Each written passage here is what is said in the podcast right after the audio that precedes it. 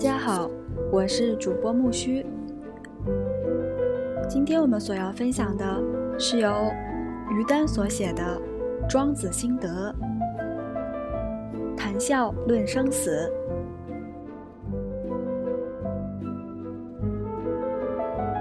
生与死是人生起始的两个端点，人生是一条不归路，当你走到终点时，才会想起途中的遗憾。只有真正了解了生命的意义，才能正确地面对死亡。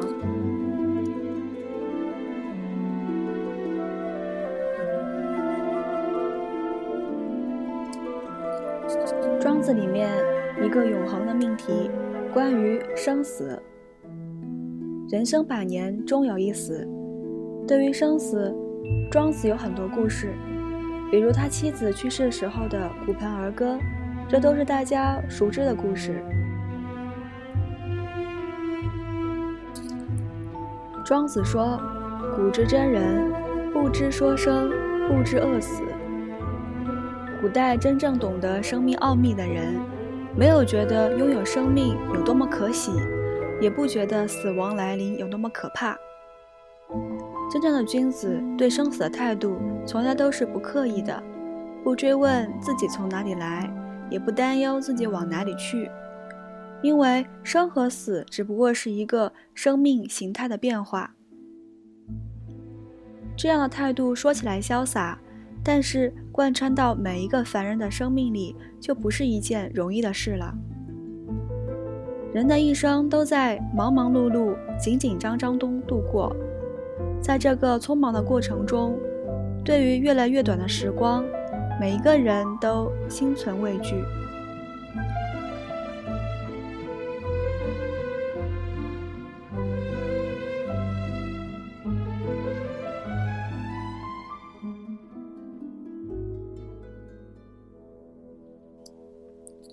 有一个寓言说得好，兄弟两个人，他们家住在一座摩天大楼的第80层。这天，两个人深夜回家，恰好忘记了看通知，电梯停了。兄弟俩背着沉重的大背包，在楼底下商量一下，决定一鼓作气爬楼梯回家。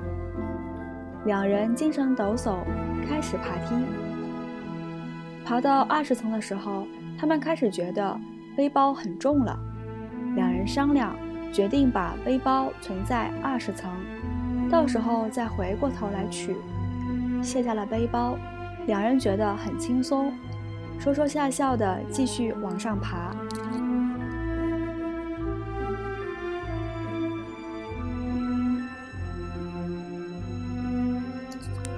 爬到40层的时候，两人已经很累了，就开始互相抱怨指责。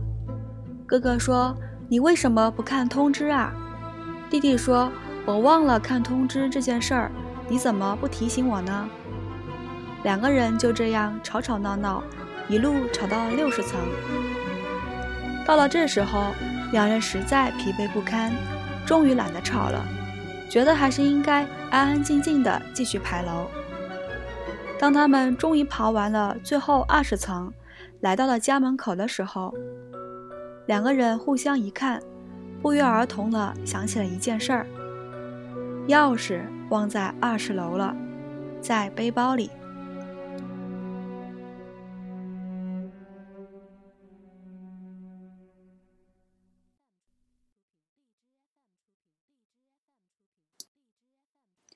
其实这说的就是人的一生。我们假设它是80个年头的人的一生。刚刚开始的时候，人人都是意气风发的，我们背负着沉重的行囊，行囊里装着理想，装着抱负，装着很多很多的愿望。我们不畏艰险，从脚底下第一个台阶开始上路了。跑到20岁，这是人走入社会的时候，开始认同规则了，觉得社会给了我们很多负担，我们自己奋斗已经足够疲惫，谁还背着那么多梦想啊？先把它安顿下来吧，等到衣食无忧，有了社会的一个名分地位，回头再捡起梦想也不迟。放下以后，顿时有那么一阵子轻松，大家又开始往前走。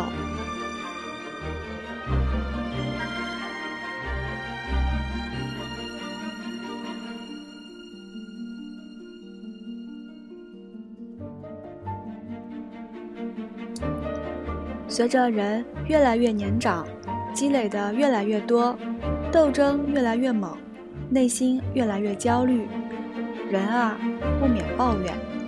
这就是到了兄弟互相指责的时候，都觉得社会辜负了自己，都觉得自己付出太多，得到的回报太少，自己内心仓皇犹豫，就这样吵吵闹闹一路走来。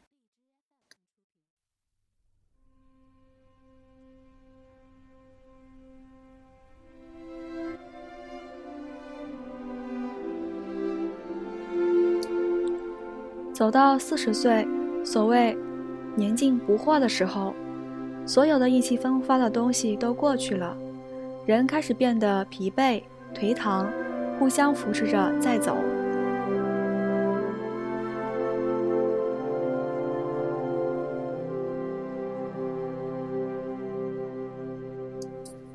走到60岁，觉得晚年的时光应该是美好的，是应该珍惜的。让我们安静下来吧，不要再抱怨了。这个时候大概到了孔夫子所谓的耳顺，心顺应了，少了很多指责，终于走到了80岁。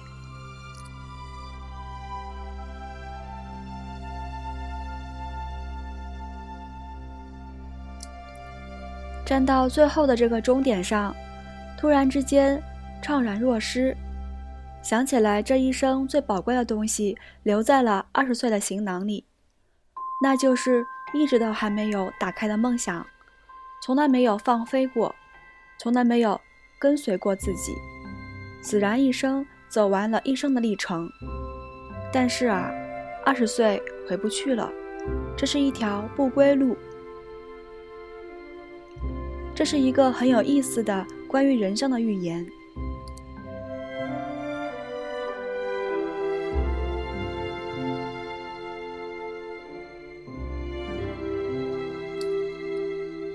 纵观人的一生，可以提示我们应该以什么样的态度去面对生与死。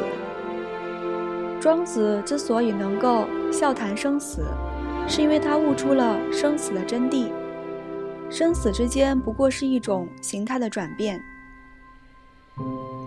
庄子之所以对生死阔达，是因为他对生命的顺应。既然人自古谁无死，那么死亡还有什么可怕呢？还有什么可以悲伤的呢？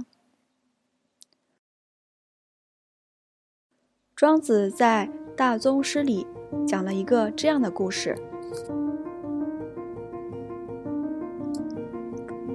子桑户、孟子反、子禽张三个人都是方外之人，他们心意相通，忘怀生死，结伴在一起，成为了好朋友。后来呢，子桑户先死了，孔子听说了，就派自己的学生子贡去帮忙处理丧事。子贡去的时候，看见子禽张和孟子反两个人，一个在编挽歌，另一个在弹琴，正对着子桑户的尸体唱歌呢。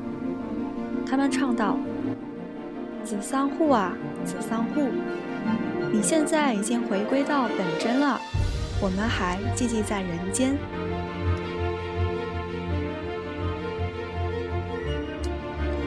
子贡就非常不理解，说：“你们三个人是那么好的手足兄弟，有一个人先走了，你们却对着尸体唱歌，这合乎理吗？”子禽张和孟子反两个人却笑了，说：“他哪里懂得什么是你的真意啊？”子贡回去以后问老师孔子：“他们到底是什么样的人啊？他们到底是什么样的心思啊？”孔子当时就说：“他们都是一些心游世外的人，而我是一个拘泥于室内的人。我怎么还派你去帮助做丧事呢？这是我的孤陋啊！他们这些人已经没有了生和死的边界了，他们完成的是心神和天地的共同遨游。有没有这个身体形骸，对于他们来讲已经不重要了。所以一个朋友走了，两个朋友就像是送一个人远行那样，坦坦然然相送。这个故事讲了一个道理，就是在生命之中，每一个人都可以不同的形态活下去。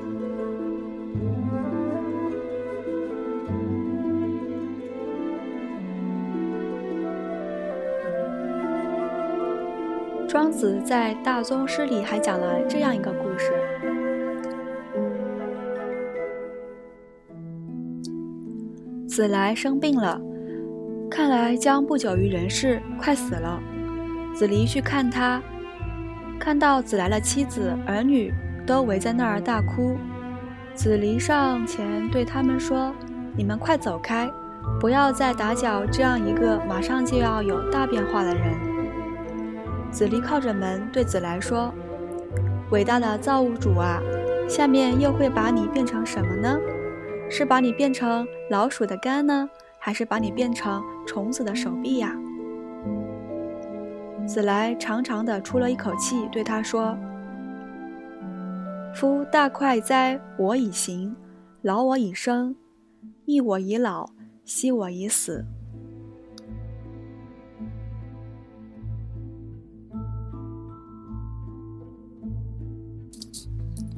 这四句话讲出了人生的历程。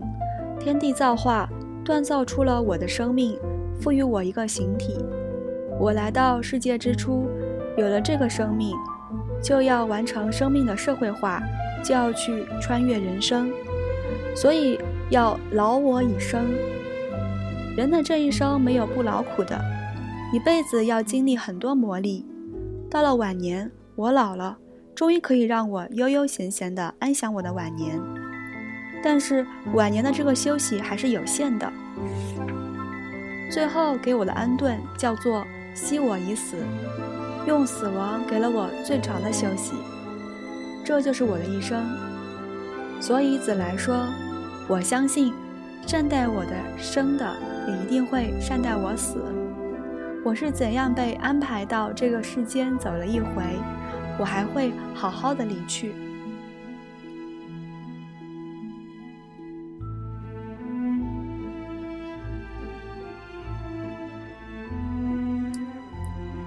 说完这个话以后，子来就安安静静的睡去了。睡了一觉，在醒的时候轻轻醒醒，身上的大病都远远的走了，子来重新复苏了。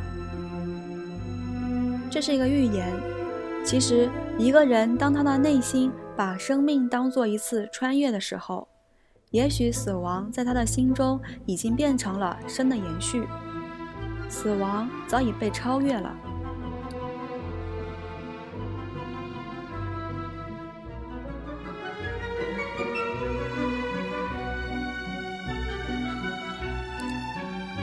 庄子在《养生主》篇里有过这样一句话，说：“只穷于为心，火传也，不知其进也。”油脂在柴火上燃烧，油脂烧完了，柴火燃尽了，但是火却可以传续下去，没有穷尽的时候。人的身体，人的生命是可以消耗掉的，但是人的思想仍然可以传承。对庄子来说，思想的传承远远胜于一个生命。这就是庄子对于生和死这个形态的一种感悟。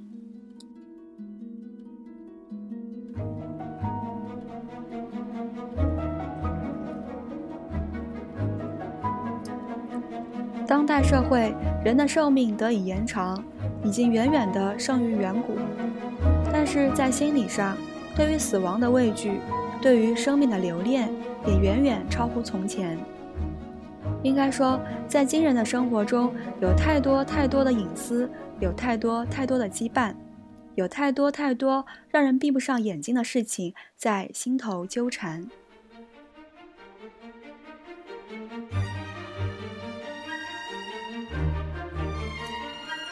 但是庄子讲了这么多关于自己的、亲人的、朋友的生死故事，他对生死的看法与今人全然不同。在他已经穿越着这个生命当中，他看重的是火光，而不是柴火的长度。人的事迹是可以写下来的，但每个人的判读又各不相同。孔子说：“未知生，焉知死？”也就是说，要想知道死，先要懂得生。每个人对生命的解读不同，对事物的看法就完全不同。我们常常会发现，即使在一个社会环境中，在同一件事情里，不同的人会产生不同的看法，这是为什么呢？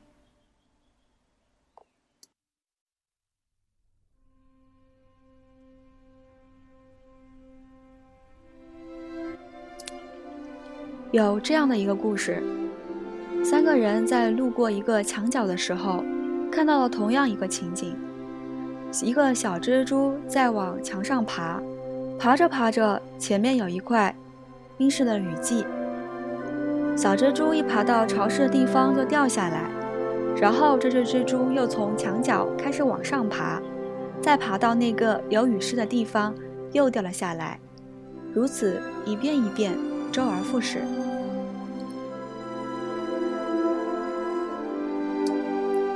这三个人看到这个场景，都想到了自己的生命。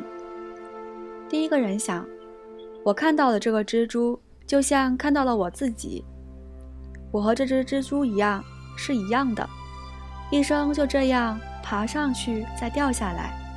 人的一生碌碌无为，一直周而复始，做着徒劳的努力。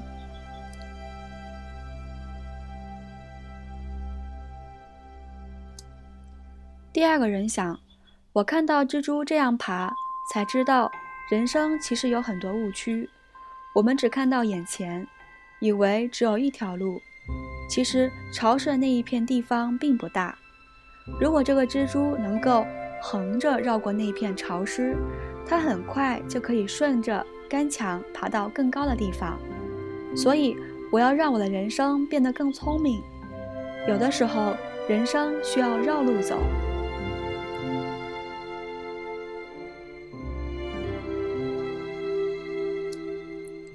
第三个人看到蜘蛛以后，被深深的感动了，一个蜘蛛还能够这样不屈不挠，那一个人一辈子应该有多少能量可以激发，有多少奇迹可以出现，这一切都酝酿在自己的生命之中。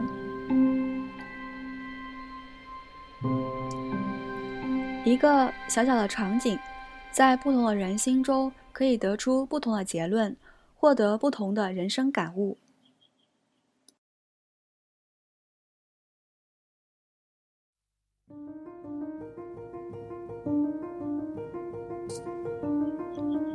我曾经看到这样一个故事，有一个秀才去赶考，赶考对于任何一个书生来讲，都是一生中的大事。这个秀才心里一直很忐忑，一直想把自己会考成一个什么样子，会有什么样的结果在等待自己。在赶考的前一天，他做了3个很奇异的梦。第一个梦，他梦见自己在墙头上种白菜。第二个梦，他梦见自己在下雨天出门，带了一个斗笠，还打了一把伞。第三个梦，他梦见自己和一个非常喜欢的女人背靠着背睡在一张床上。秀才醒来，觉得这3个梦都不同寻常，第二天就要考试了。这一天他就去找一个通灵的人解梦。这个人听了梦境说，你的人生挺暗淡的，你在墙上种白菜，这不叫白费劲吗？你戴了斗笠还带把伞，这不叫多此一举吗？你跟喜欢的女人在一张床上却还背对背，这不是没戏吗？你也别考了，你收拾行李回去吧。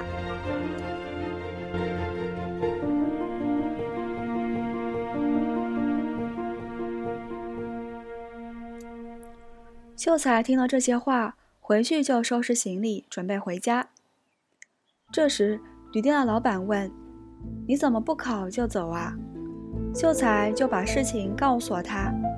这个老板说：“哎，其实我也会解梦，我觉得你这3个梦都挺好。你在墙上种白菜，这个叫做高种；你戴了斗笠，还带了把伞，这个叫做有备而来；你跟你喜欢的女人已经在一张床上了，这说明你翻身的时候该到了。”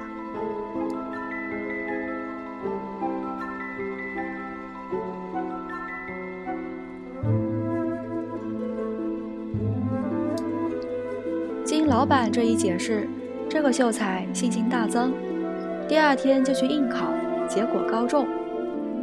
这也是一种对生命密码的解读，可能在很多的抉择之下，没有人来替我们解梦，我们只是问问自己：我现在处于一个什么样的阶段？我在这个时候内心要做什么样的决断？儒家与道家关于生死的观念不尽相同，儒家追求杀生而取义，而道家强调不知说生，不知饿死，两者殊途同归，都是让生命获得价值。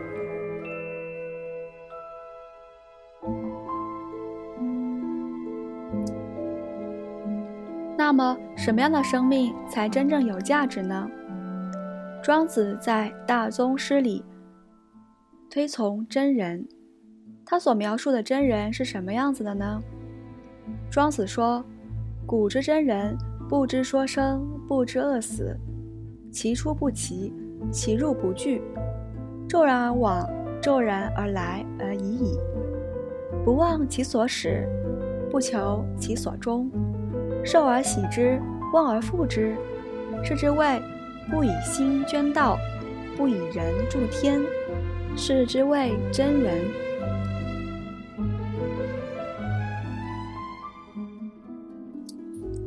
古代的真人不知道喜欢生命，也不知道害怕死亡。出生了他不欣喜，死去他不拒绝，无拘无束的来，无拘无束的走而已。他不会忘记自己从哪里来，也不会追求自己要去的归宿，有事就欣然接受，忘记生死，归于自然。他不会因为心智的欲求而损坏天道，也不会有意去做什么，辅助天然。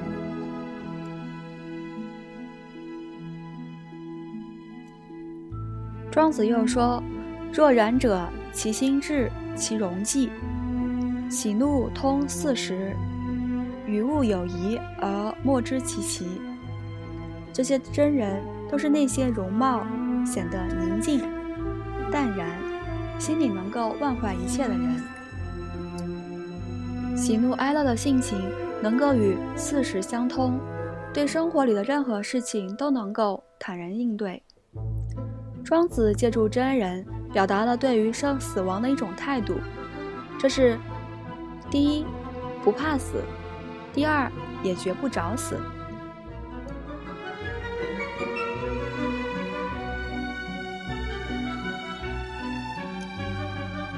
这种观点跟儒家思想是不同的。儒家讲仁人志士可以杀生而取义，可以舍去自己的生命而维护一个大的道理。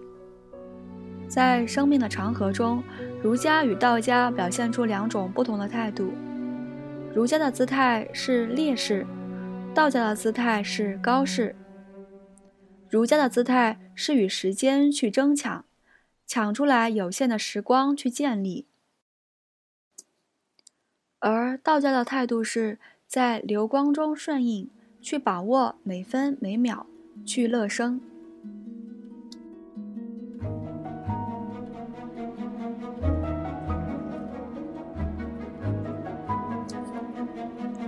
这是两种人生观最终殊途同归的是什么呢？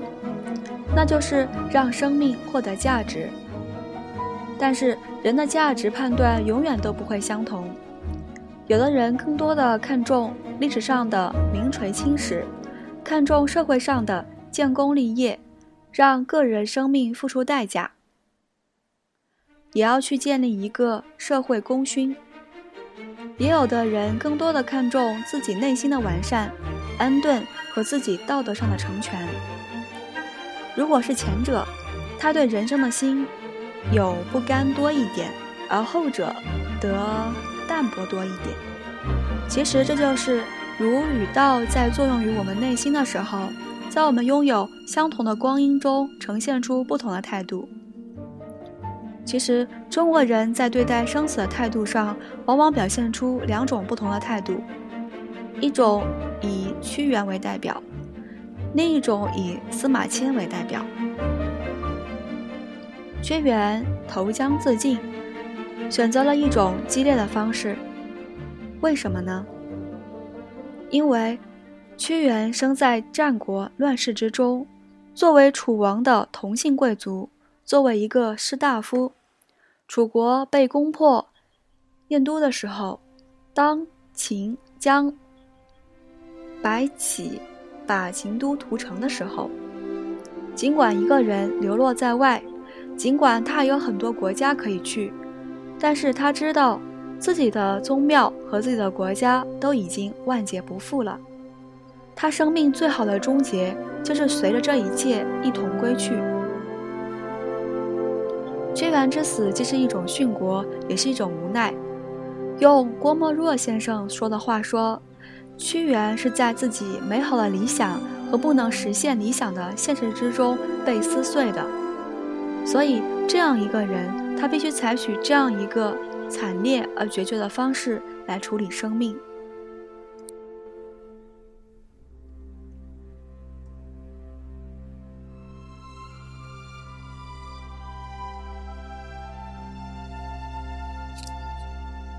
但司马迁在生死关头采用了另外一种方式，他看到了比生死名节更重要的事情。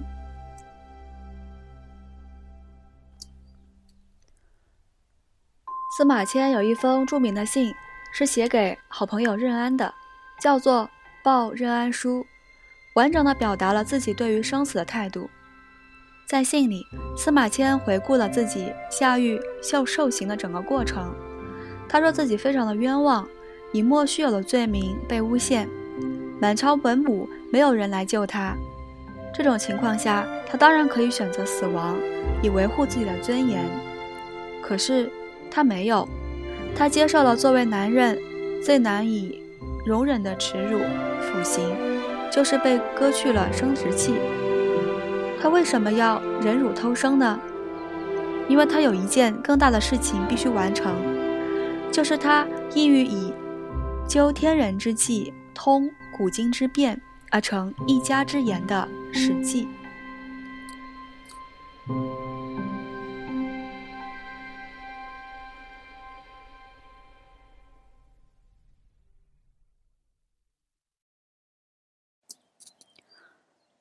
从他的父亲司马谈把这样一个史官的大业托付给他的时候，就告诉他，周公死后500年而有孔子，孔子死后500年至于今，没有人能够将少明氏续春秋，来把这样一个时代记录下来，传承历史。所以司马谈临死之前就把编撰了《史记》的重任交给了司马迁。所以司马迁说，他面对历史托付下来500年一人的使命，他自己的态度是小子何敢让焉，天降大任于斯人，有这么大的事情，那么宁可受辱也绝不轻生。这就是司马迁的态度。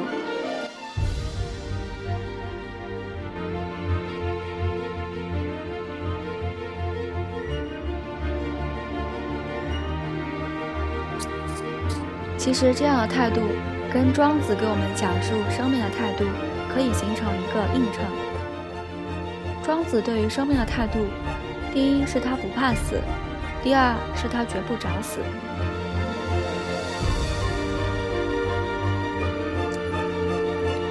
但是在现实生活中，有这样一些人，他们因为在生活中受到挫折或者感受到压力，就选择了轻生。是什么原因使他们害怕生命中的挑战呢？现在在大学里的学生都承担着一种压力，大家心情很沉重。就是在这个独生子女时代，轻生的孩子越来越多了。在一些大学里，按年度去统计，大学生、硕士生、博士生的自杀率真是不低啊。原因无非几种，最多的一种是感情问题，恋爱没有处理好，觉得此生无望了，殉情。第二种，工作没找好，觉得自己从小就是一个尖子，上了这么好的学校，社会还不接纳自己，愤而轻生。第三种，觉得学习压力太大了，觉得太压抑，人生没有什么乐趣。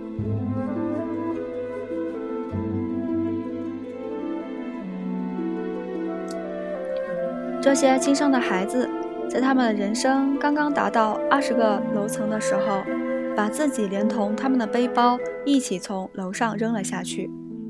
他们的理想还没打开，甚至还没有来得及放下，一切就都陨落了。他们绝大多数都是独生子女，从小就生活在小皇帝的那种环境之中，4个老人，2个大人，供着1个小孩子。这个家庭是个金字塔，孩子永远在塔尖之上。这样长大的孩子怎么可能不唯我独尊呢？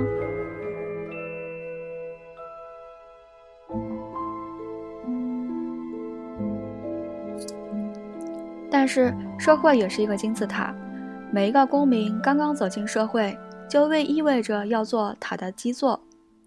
我们现在有个悖论，就是每个从家庭的塔尖走出来的独生子女不肯做社会的基座。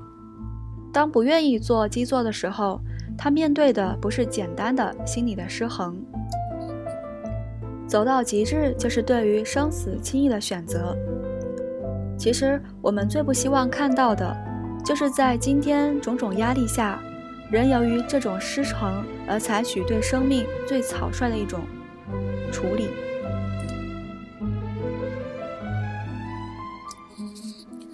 轻生的方式在今天有2种，一种是明显的轻生方式，是果决地把自己像一件破衣服那样从高楼顶下扔上去。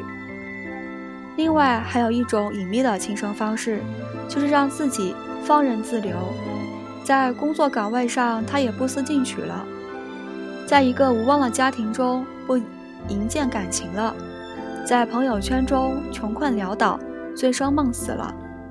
这个人成为了行尸走肉，他肉体的生命没有寂灭，但是心其实已经死了，他那个痛至极点的心已经寂灭了。今天我们讨论生死这个话题，看起来很远，其实离每一个人很近。我们生命中究竟还有多少机体在活着？我们的心中到底还有多少梦想在活着？我们的未来到底还有多少希望在活着？人跟人的回答并不相同。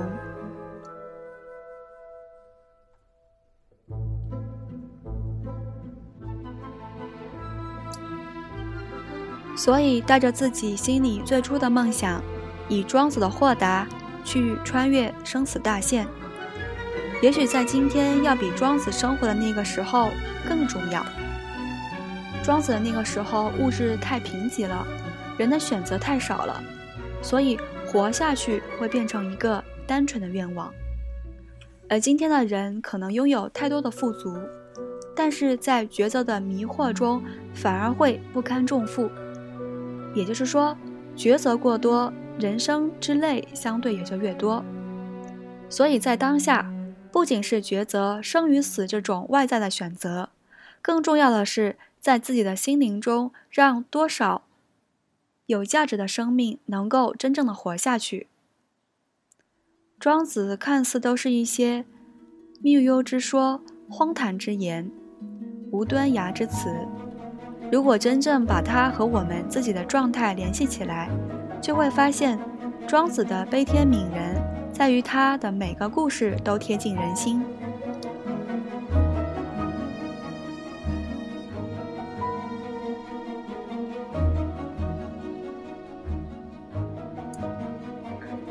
看见自己内心中生与死的较量，看见我们可以活下去的那个希望。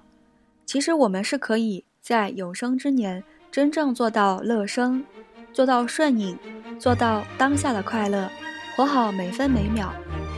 真正到生死大限来临的时候，有一份微笑的坦然，可以对死亡说，我此生无憾。其实这是我们每一个凡人可以企及的境界，这也就是庄子在今天的一个解读。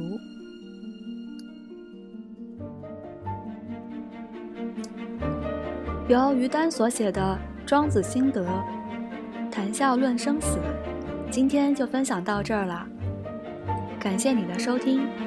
如果你欣赏这个电台，欢迎订阅我的微信公众号木须会，我是主播木须，让我们期待下期更新吧，拜拜。